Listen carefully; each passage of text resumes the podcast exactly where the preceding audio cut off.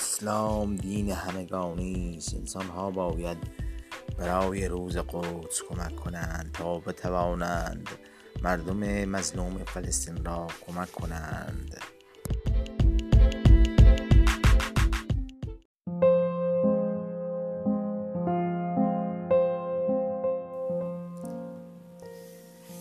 امام علی علیه السلام میفرماید و به من خبر رسیده که یکی از لشکریان دشمن بر یک زن مسلمان و یک زن کافر زمیه داخل شده و خلخال و دستبند و گردند بندها و گوشواره های او را کنده.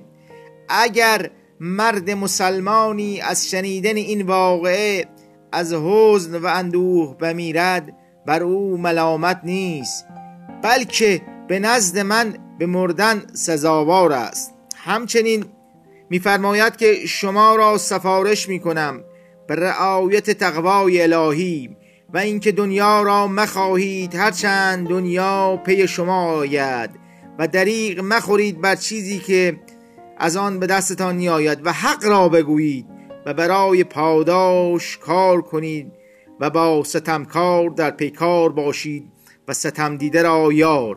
امیدوارم مردم در روز قدس بتوانند فریاد مردم فلسطین را به گوش جهانیان برسانند. صلواتی خط بفرمایید. اللهم صل علی محمد و آل محمد و عجل فرجهم.